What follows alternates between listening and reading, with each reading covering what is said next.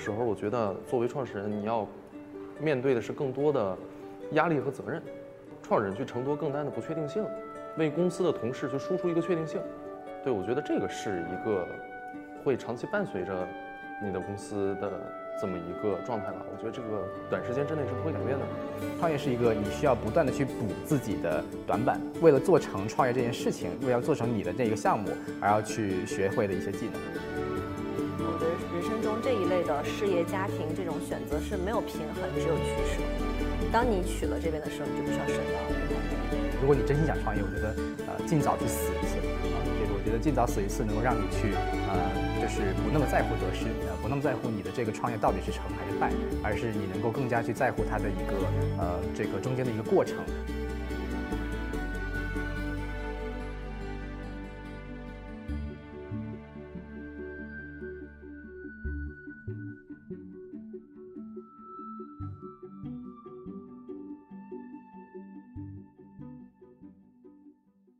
各位朋友，大家好，欢迎来到由妙健康和 PH 蓝心社共同发起的创业者走心饭局——创业者的地面。我是主持人商维 ，PH 蓝心社的联合创始人。这边是我的合伙人小飘。嗨，大家好，我是小飘。那么今天呢，我们欢迎5位新的嘉宾来参加我们这一期的创业者的地面节目。 首先呢，让我隆重介绍一下我们的这位可爱的小嘉宾以及他的母亲葛欣。对，我叫葛欣。然后之前的创业经历来说呢，有过一次比较成功的创业，是公司即将登陆新3板；然后有过一次很失败的创业，是大的方向没有选好。所以我现在正在筹备自己的第3次创业，然后也是这个新晋妈妈，所以说带着娃创业又有一番新的体验。 Hello， 大家好，我是超级简历 Wonder CV 的创始人朱一楠，大家可以叫我 David。然后超级简历呢是一款运用人工智能帮助求职者去规划自己的职业规划，然后呢能够提供一个非常便捷的简历工具然后呢目前我们已经有大概200万用户，然后呢成立1年多，然后是一个飞速增长的这个创业项目然后我们目标是能够今年做到1000万级用户。 然后能够服务全中国和全球这个留学生这个广泛的一个人群帮助大家能够找到更好的工作机会。大家好，我是时代微 Wendy， 然后我是来自于豌豆公主。豌豆公主其实是一家专注在日本的供应链的一个跨境电商的一个企业。那实际上我们在日本是有日本伊藤忠的一个战略入股，也有在来自于亚洲一些比较大的一些集团，像正大集团的一些资金的来源。所以其实我们基本上是希望能够整合日本的供应链，然后输出给以中国为首的全球的这个市场，也希望能够把日式的这种精致的生活方式带给。 中国的这个广大的用户。那我自己呢，之前是在2到3家创业公司都做过，所以其实对创业的理解，我自己觉得也是一个见山是山，见水还是水的阶段。还好呢，来了豌豆公主之后，我觉得豌豆公主现在应该也是一个中后期的一个阶段了。在一个相对比较成熟的一个团队里面，然后一起去做一个更大的事业和方向的发展，也蛮期待有新的一些突破和成就。 那个宇宙来做一下自我介绍吧。好的 ，Hello， 大家好，我叫宇宙，我是 Joy 人类孤独拯救计划一款社交 APP 的创始人。大家介绍的都特别正式，但是像我们这种做社交的人呢，一般性格都比较内向。我现实生活中绝大多数朋友都是通过互联网认识的，对，所以说参加这种场合的机会不是特别多，所以今天还挺开心的。 网友见面会，对。今天我们接下来聊一聊的就是创业者的这个事业，还有他的家庭观。所以今天其实我们请了就4个人生阶段不一样的嘉宾，我可以大概说一下，就是一个是甜蜜恋爱期的宇宙，然后一个是刚刚新婚燕尔的 David， 对，然后一个是刚刚做了有一个100天宝宝的。 新手妈妈，对吧？幸福的新手妈妈，对。然后一个是一个有4岁宝宝的一个资深妈妈，对。因为我知道，其实大家每个人就不论是已婚还是未婚，其实大家都有自己的亲人，然后结了婚的可能有伴侣，然后有宝宝。就是我不知道你们是怎么平衡这种家庭，然后跟自己工作的这种关系。宇宙，你可以大概的，就是讲一讲，比如说在生活当中，比如说你跟你爸妈，你们见面的频率高吗？或者说你都会问他们吃1次饭，你有算过这个时间吗？这个目前的平衡的方法就是不平衡。不说这个说平衡这事儿是假的，这不太好平衡。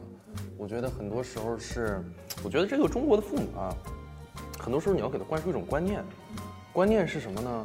我觉得最好平衡方式是让父母找到自己的生活，也就是说，因为我爸妈基本上已经是快退休了。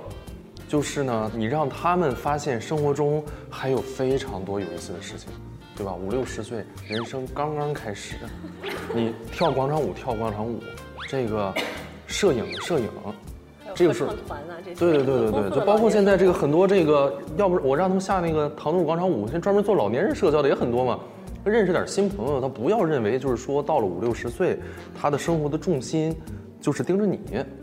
我觉得这是一个非常好的。盯着你这个结婚、成家、生孩子，对，就是要把他的重心去挖掘他自己生活中的这个点，这就是我这个猜测法。因为实际上你想去平衡这个事情，我觉得在创业阶段还是比较困难，对吧？尤其是像我做这行业比较特殊，就是你是没法给父母去解释什么是做陌生人社交的。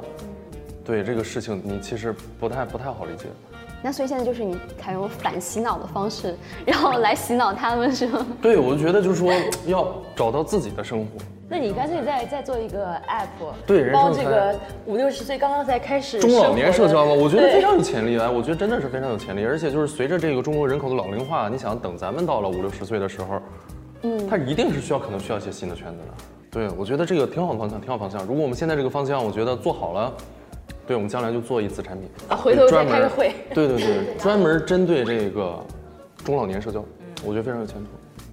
这个过程我好奇问一下，就是说，就是有一些父母他就是不那么独立，对吧？他就是觉得这个子女是他的最核心的这个资产，然后他一定要去死死的盯着这个资产，让他去这个有下一代的资产去培养出来。你是在说你自己吗？啊，我不是，我在描述一个广大的这个人群的一个现象啊，就是，所以就是你是怎么样？我不知道您的父母是不是这样子啊？就是说他如果就是比较难以去改变他的状态的话，你有什么方法去让他们能够去发掘原来还有 其他的生活可以去变，这个转折它是应该是一个比较痛苦的一个阶段。那这个痛苦的阶段，你看到父母是怎么样去度过的？这个我觉得就不管你个人在你的事业上也好，还是在你的职业上取得什么样的成就，你爸妈是永远不会听你说的事情。就是不管就是我跟你说，马云现在说的话，他爸妈也不见得听。所以说呢，你要找巧妙的利用旁观者的角度，用第三者的角度，比如说引用一些他们喜欢的公众号。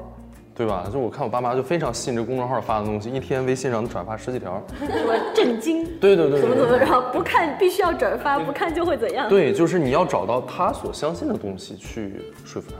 我觉得其实聊这个老年化的营销应该很有感触吧，因为他原来做过一个项目，是跟老年人相关的，对吧？ 对，当时的想法就是觉得说这个老年人很需要陪伴，然后我当时希望就是做一个产品，更加呼吁年轻人去给老人去尽孝，无论是买东西送给他们，还是说花钱陪伴。这是个公益项目是吗？听起来很公益。那它之所以听起来很公益呢，就是因为没有这个需求。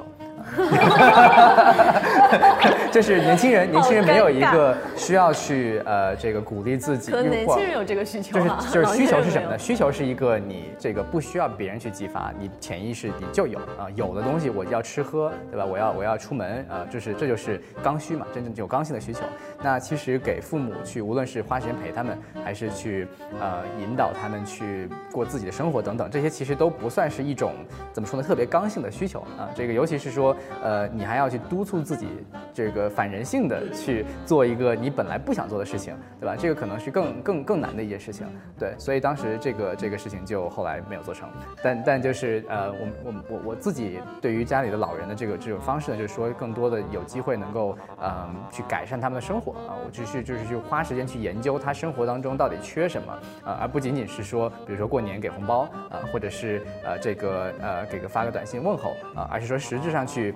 深入他们生活当中观察他可能这个上洗手间很困难啊，那就给他装修洗手间啊，或者他行动这个不方便，去给他买适合他身高的一些这种辅助他行走的一些器械。对，这些至少过去几年是他们比较认可的，给他们去提供便利的一些经销的方式。聊完这个之后，我就特别想聊一聊这个 Gracie 这边，因为她其实我们认识她的时候，她是一个非常非常美的女孩子。我没有见过你真人的时候，我就知道你，因为非常美。然后呢，见到真人也就是如照片所展示的一样，好像还是有买家秀和卖家秀的区别，没有，完全没有区别，就这么天生丽质。然后我知道原来 Gracie 原来是做主持人的，就是从主持人然后转型到创业者这样一个身份，其实我觉得还跨度也蛮大的。 就怎么就走到了这个不归路的呢？真的是不归路。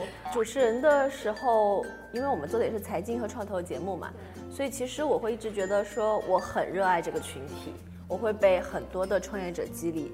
像当时，就比如说周航，他是我们当时在采访的一个创业者，然后那个时候他还在面对烧钱大战的时候，非常的焦头烂额，但他现在当然选择了新的生活。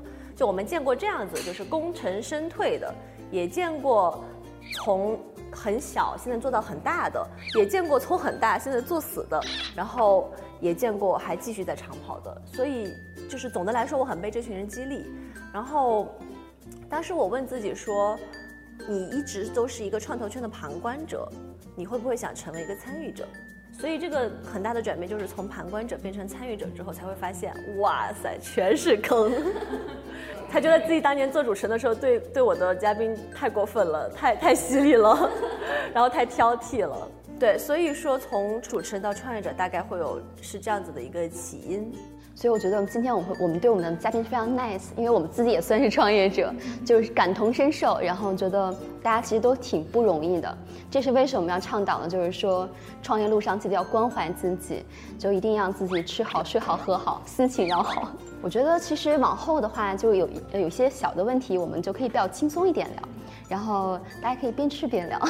那就是我觉得我们可以聊一聊，就是大家最近的一些工作，还有生活的一些状态跟节奏。 就是说你最近的一个状态的描述，比如你最近是不是很忙啊，或者说你最近有没有加班那种状态？996嘛，必须007啊。对，创业没有加班一说了。对，所以你就007是吗？创业应该就是说，其实就是所有的时间都是在工作吧，哪怕你在休息的时候，你脑子里想的可能也是工作。虽然我们公司没有去做这个996的制度啊，因为我们考虑到就是一个人性化管理，然后其实有一些大家也不是很方便周六来上班，住的比较远这种。但是我们的这个怎么说呢？开发团队可能也会周末的时候远程的去工作和加班，但作为就是创业者自己的话，其实我不会去认为周末工作是加班吧，就是说其实大部分时间都是在想着工作的事情，所以你就007的状态，可以这么说。Wendy 这边呢，我觉得我应该是711吧，711是什么？24小时。我们最近特别有意思，我们公司。 也是在梳理整个员工的一个上班的时间嘛，中国和日本的，然后就发现，哎，我把我自己的那个时间拿下来一看，确实是10多个小时了，快。对，就是我自己也觉得挺吃惊的，然后不知不觉每一天的，对，所以还蛮充实的，就是有一种润物细无声的711的感觉。711具体是指早上7点到晚上11点。哦 ，OK。 然后还是24小时 ，7-Eleven， 对 ，7-Eleven 非常有你们这个豌豆公主的风格啊，对，日本的派系。所以你出差会很多吗？去日本？对我刚刚前2周去日本，其实我还挺羡慕的，别人去日本都是可以晒朋友圈啊，我这个在哪里哪里啊，奈良啊什么的，然后我没有，我就一直就进办公室开会，然后回家吃泡面就这样，因为基本上没有时间。 所以这可能就是我们创业者的常态吧。那 Gracie 这边呢？我觉得我跟他们俩还挺不一样的。刚刚有讲到我的第2次创业，在最后决定关掉那个公司的瞬间，其实特别伤心。但是在那之后，我有一段时间休息了一下，然后再重新思考创业的时候，我觉得有一个问题，可能是我之前没有想到的，就是创业是一个长跑，而不是说1年2年。你最后创业，做出来的上市公司，或者说打工赚来的钱。 你最后自己无福消受，所以我比较刻意的去让自己有专门的一部分时间留出来，没有在创业，或者说没有在尽量不想公司的事情。对，一方面陪孩子，一方面照顾家庭，我有的时候还会有心情弄点花草。哇，对，因为它是长跑，因为你要想10年的一个生活状态，你不能一直在那个冲刺的。 对他的朋友圈还蛮好看的，就是有很多很生活的小细节可以分享的。对，赏心悦目。这个不爱社交的社交达人是怎么样的状态呢？我觉得还好吧，我不辛苦，同事比较辛苦啊。老板其实自己很多时候也不太干活，但是呢，我觉得这个整个的状态，它不是一个就是单纯的工作强度上的问题，它是你内心所承载的这种压力和焦灼感。